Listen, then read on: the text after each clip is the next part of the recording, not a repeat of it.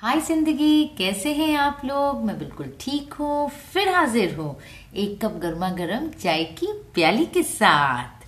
सिर्फ़ सुकून चाहिए, जरूरतें तो कभी भी खत्म नहीं होती। इसलिए अपना ख्याल रखिए, अपनों का ख्याल रखिए, हमेशा खुश रहिए और खुशियाँ बिखेरिए। Bye till the next time